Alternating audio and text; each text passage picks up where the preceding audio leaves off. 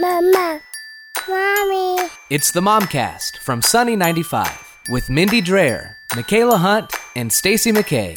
Mom, I need you. Welcome to Momcast, the podcast for moms by moms. I'm Michaela Hunt alongside Mindy Dreyer and Stacy McKay, and we are ready for another great show this week. Hi, ladies. Hi. Hello. Well, we have um, an interesting topic that we'll talk about a little bit later in the show today. When your child blurts out a four letter word. Certainly, that had to be one of your children, right? Definitely not mine. Mine are angels. Oh, yeah. Angel Mine Kylan, too. Angel Cameron. Well, what do you do? So, we're going to really have that discussion this week with all of you. Plus, a mom who at 50 has created a new life and has a new talent that she's really capitalizing on. We talk with her and she shares her talent with you uh, coming up in the show. But first, cool. Yeah, no, she's she's amazing. And, and wait till you hear her. Yeah. But first, we're going to have um, a conversation, a name that you know if you're in the Central Ohio community, really an encouraging story of what we can do when life deals us a really, really difficult situation. Yeah, they say in life the hardest thing to go through is when you lose a child. Yeah. Well, there was a 14 year old boy from Canal, Winchester, a suburb of Columbus, Ohio, where, our, where we're recording from, and his name was Brock B. Rock Johnson. Just an incredible, incredible boy with a heart of gold. All he wanted to do was help others, and he did. In fact, we're going to talk to his mom because moms and dads lose children, but how they have handled this is absolutely unbelievable to stay so positive and continue to let his legacy live on and do so much for others. And joining us now on the phone is B Rock's mom, Christy Johnson. Thanks for joining us today. You're welcome. Christy, for those people who are listening right now and who never had the privilege of meeting B Rock, how would you best describe your son? Wow. So Brock was a very happy, very positive, yet fiercely competitive little boy. That's what I liked about him the competitiveness. that spirit, that drive. Yes. but seriously, Christy, tell, I don't think people really understand when you say competitive, he was what, 4 2? Yeah, well, I think he's four three technically. You'd want me to correct you, but yeah, he small. You got to get the stat right in the book. That's Yeah. right. He was kind of amazing at everything he tried, regardless of his size, and really liked to win, but was also a good like um, teammate. And someone had mentioned that how even if you played against him, you found yourself rooting for him just because he gave 110 percent all the time. Let everybody know that doesn't know, because we have a lot of moms listening outside of Ohio.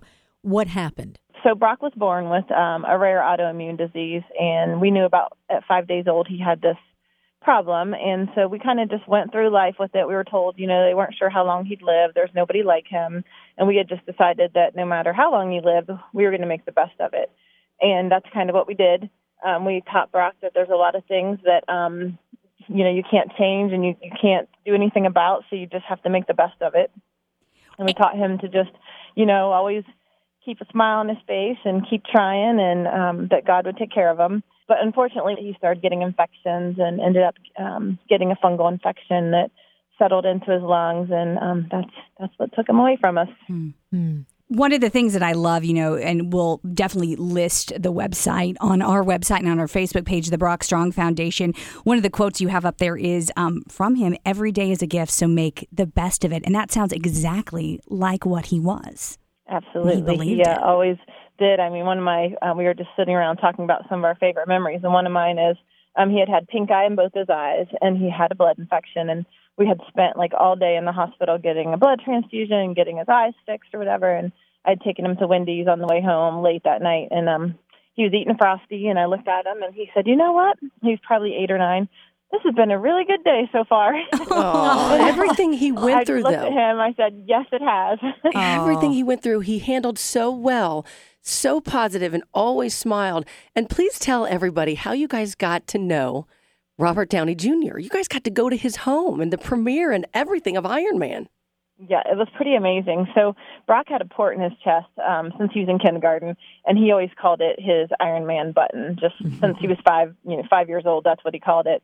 And it worked out that um, just someone we knew worked with his brother-in-law, Robert Downey Jr.'s brother-in-law. So when we were going in for a transplant, they sent something to the brother-in-law saying, "This kid's a big Iron Man fan. He's about to go in for a transplant.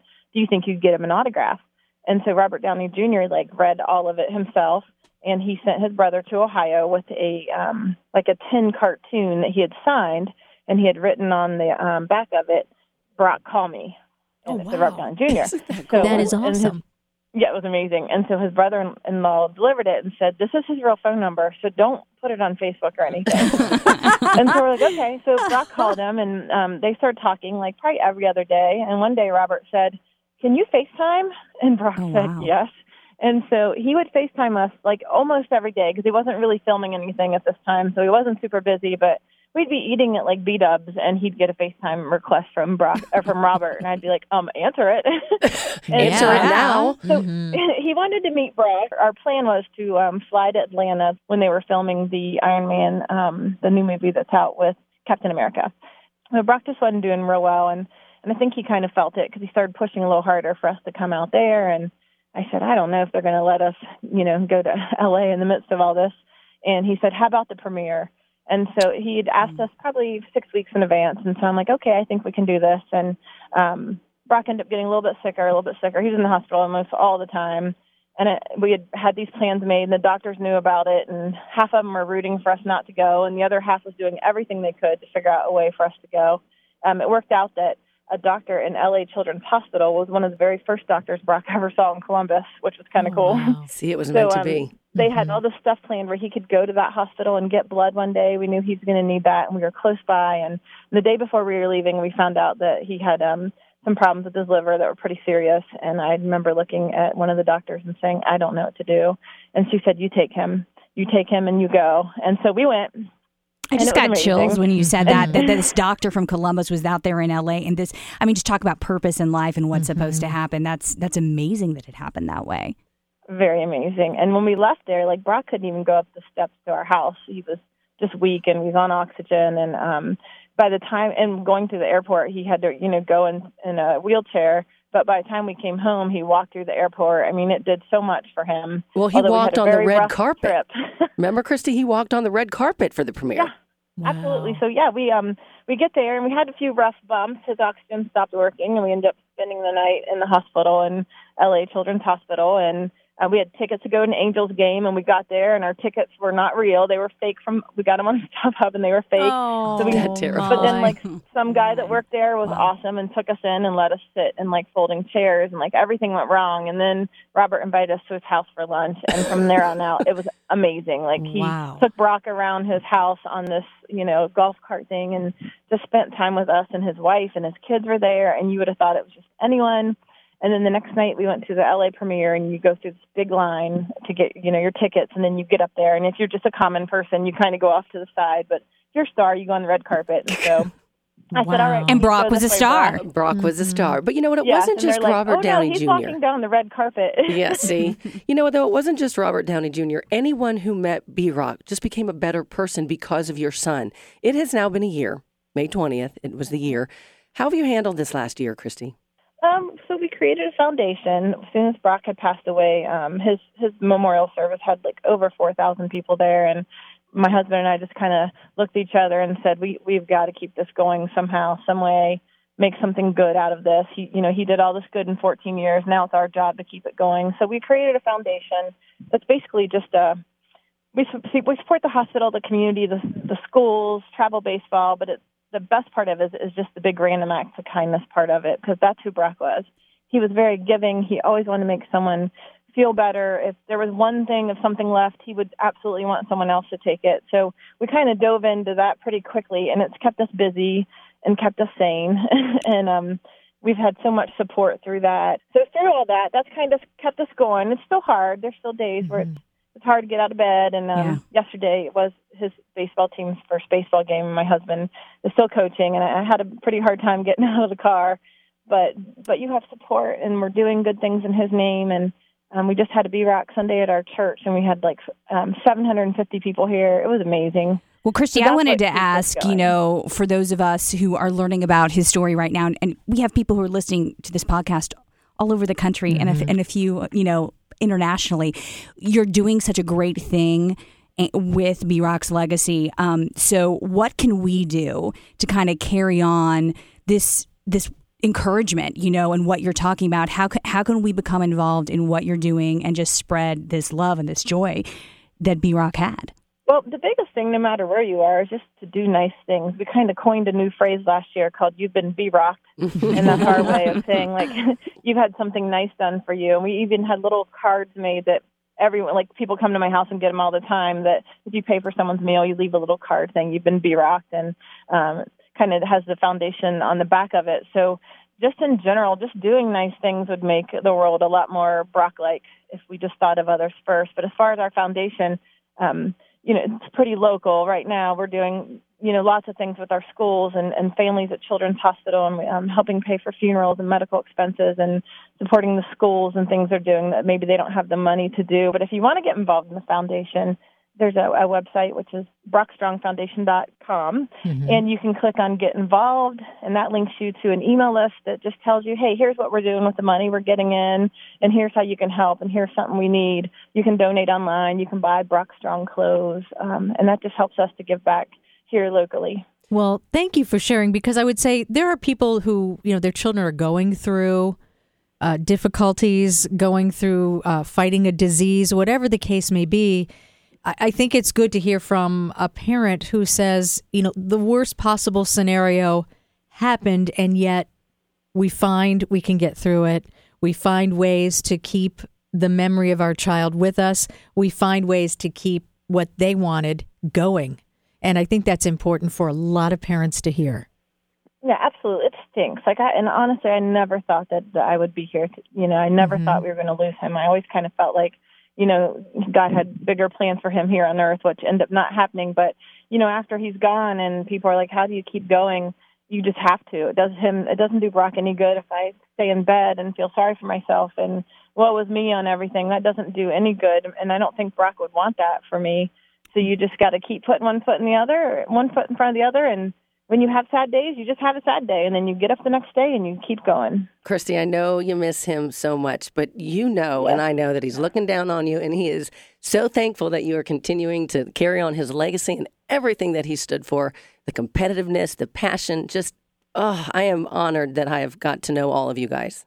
Thank you. I, I often think that, so for Brock, I would always, whenever we got bad news or setbacks, and I mean, he was a kid and he was human, so he'd get upset but I would always say to him, like, these are the cards we've been dealt. We have to do the best we can with them. And so I constantly hear him telling me that when I feel down or I'm just mad or I'm like, this isn't fair. I hear him saying to me, like, look, these are the cards you've been dealt. What are you going to do with them? And I feel just talking with you today that the big plans you are thinking about with him are completely working themselves out. Mm-hmm. Big yeah. plans, big things happening, changing people's perspectives mm-hmm. about how they look at their days, day in and day out, which is hugely important. Christy, thank you so, so much for joining us. And I know all the moms listening really appreciated hearing your inspirational story. And thanks for continuing to make a difference in so many people's lives. Thank you. Thanks for thanks for talking to me and thanks for loving my boy. Always.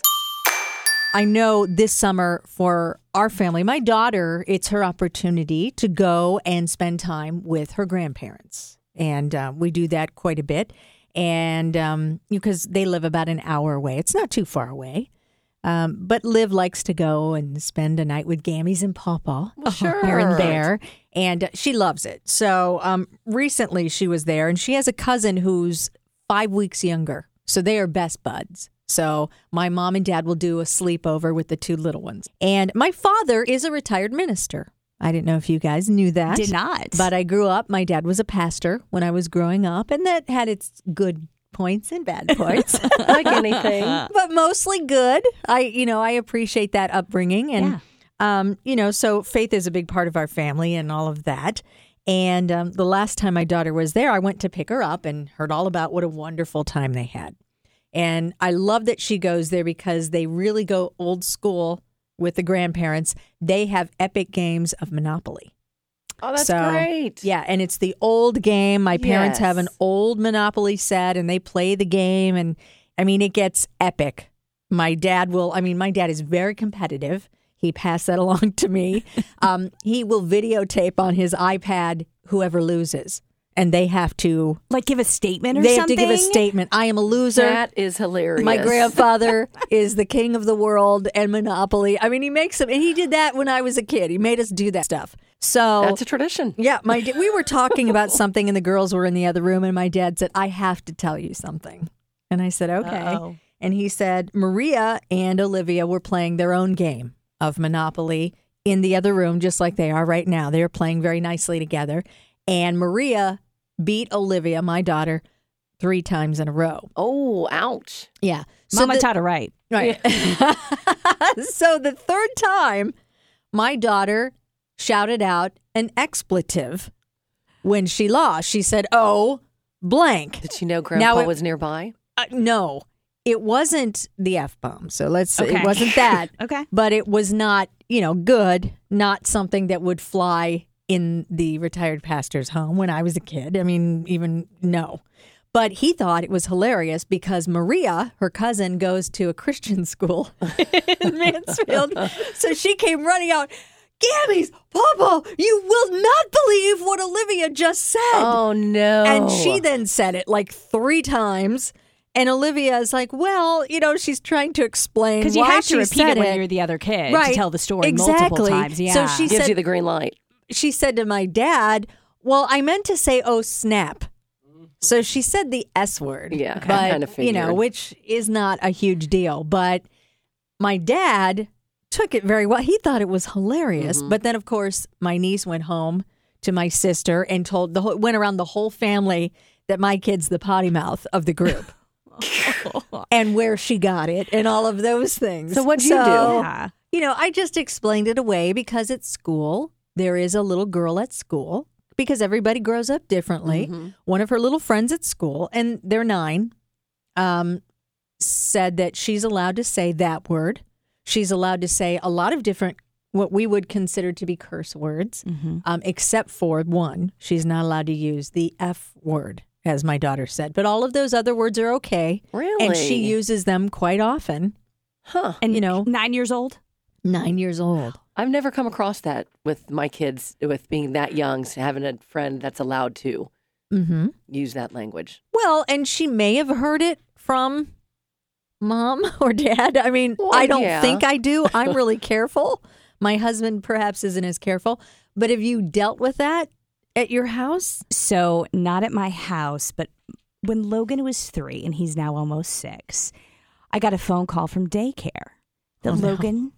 Had been yelling something in the hallway. And when I heard it, you know, your stomach just is like, oh no, you know, expletive, idiots. Oh no.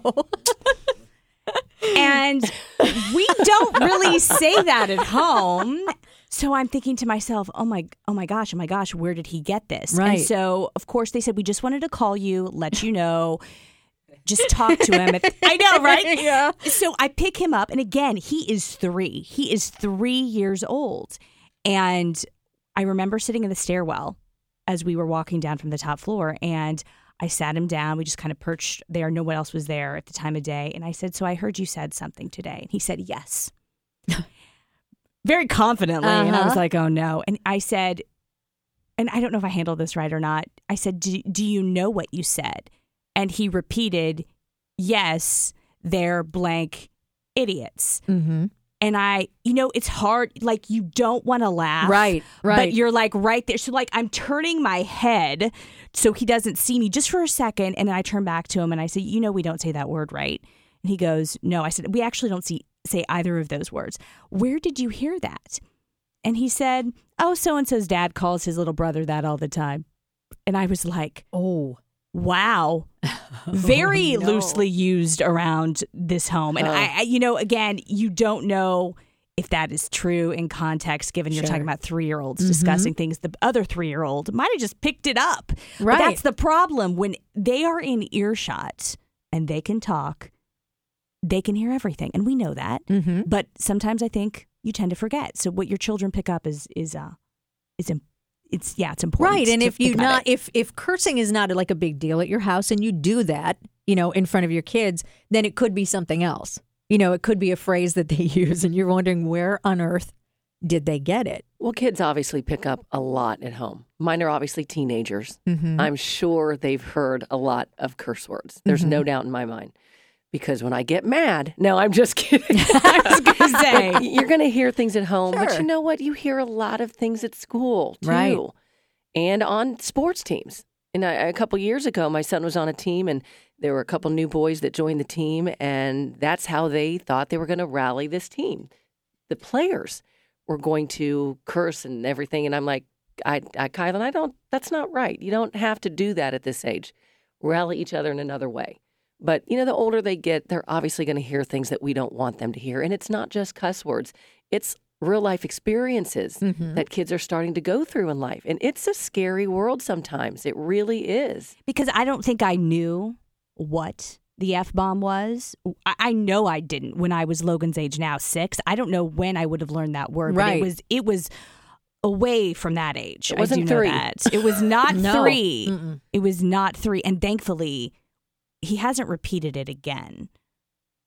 Knock Yeah. on wood. I mean that Well, and I think you have to kind of weigh it like you did. You said that you had a conversation. You didn't freak out. Ah, you know, you can't say that. You know, and I didn't either. We had a conversation on the way home, and I did the same thing. Did you say something? You know, what did you say?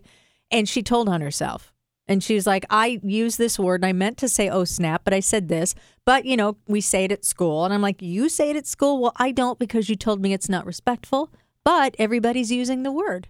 So it's like you weigh that, okay, I know it sounds cool and all of those things, but I think if you freak out, and that's just me personally, I think if you freak out and go, I can't believe you said that, you're in trouble. you draw more attention to right. it. You make it a bigger deal. And that's with anything, right? right? With anything. And there are certain words that may be a cuss word to one family Right. and not for the other. For example, you know, some people will say, man, that sucks. Well, wait, we don't say that in our house. You know, so where's that Mhm. fine Where is it? line? You know, because everybody's different. My husband has a real problem with shut up, and I do too. So the kids are not supposed to say shut up to each other. That is considered a curse word, I guess you would say right now in our house currently Mm-hmm. with a five and a three year old. Shut up. Shut really? up. Shut up. No. Mhm. Well, and at school, I just see what you right did there, over your Mindy. It did. It did. We were in the thick of the conversation. Yeah. At Because that is such a phrase now. Shut up. Right. A lot of people say that. at school, the S word is stupid. Oh. They are not allowed to oh. say that. That is a school rule that you don't call somebody stupid. And I get that. I think I I like that they do that. I do too. But that's funny because when my dad first said she said the S word, I said, "Oh well, she said stupid. That's no big deal." And he's like, "That wasn't stupid. That's It was funny. something else. That was something else." Well, we're all going to experience it. It happens. It does happens in all their little lives, and it's going to continue to happen. And as a mom, and as a dad, and as a grandparent, Mm-hmm. I guess you just have to figure out what you're going to do, and that point happens. So, what have you done at your house? Because we know this problem has not just come up for us. How do you handle it when your child uses that four letter word or something in that regard? So, let us know. We're having the conversation on Facebook. We would love to hear from you. We've posted a question. Just search for Momcast on Facebook. I wanna taste her lips, yeah, 'cause they taste like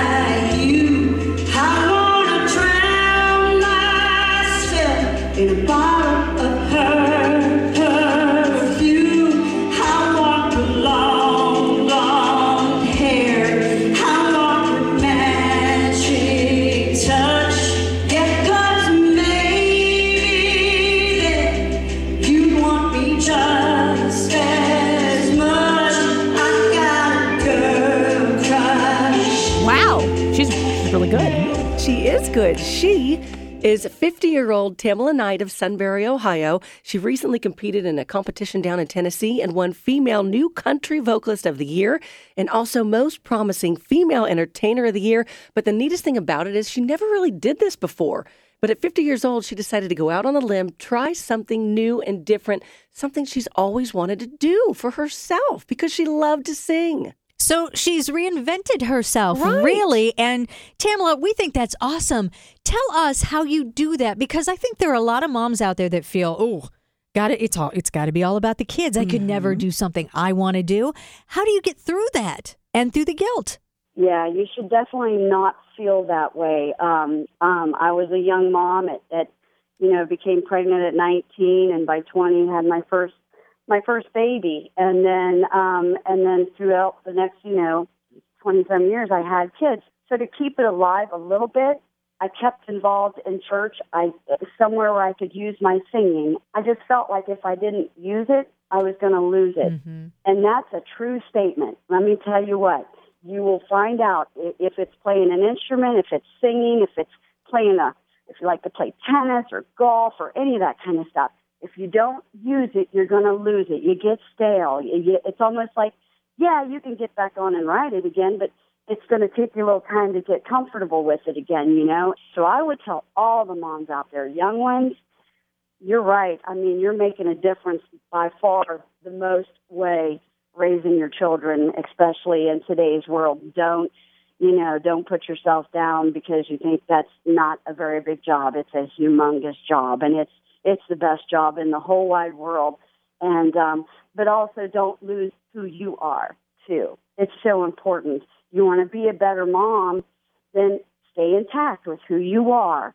I mean, it'll make a happier you. It'll make a happier mom, and and and in return, that's gonna that's gonna bounce off onto your kids, and It- that's a good thing. It's That's such an important thing. message to take a chance at any age. And for you to be doing this at 50, and I know you want people to know that you're never too old to give it a shot.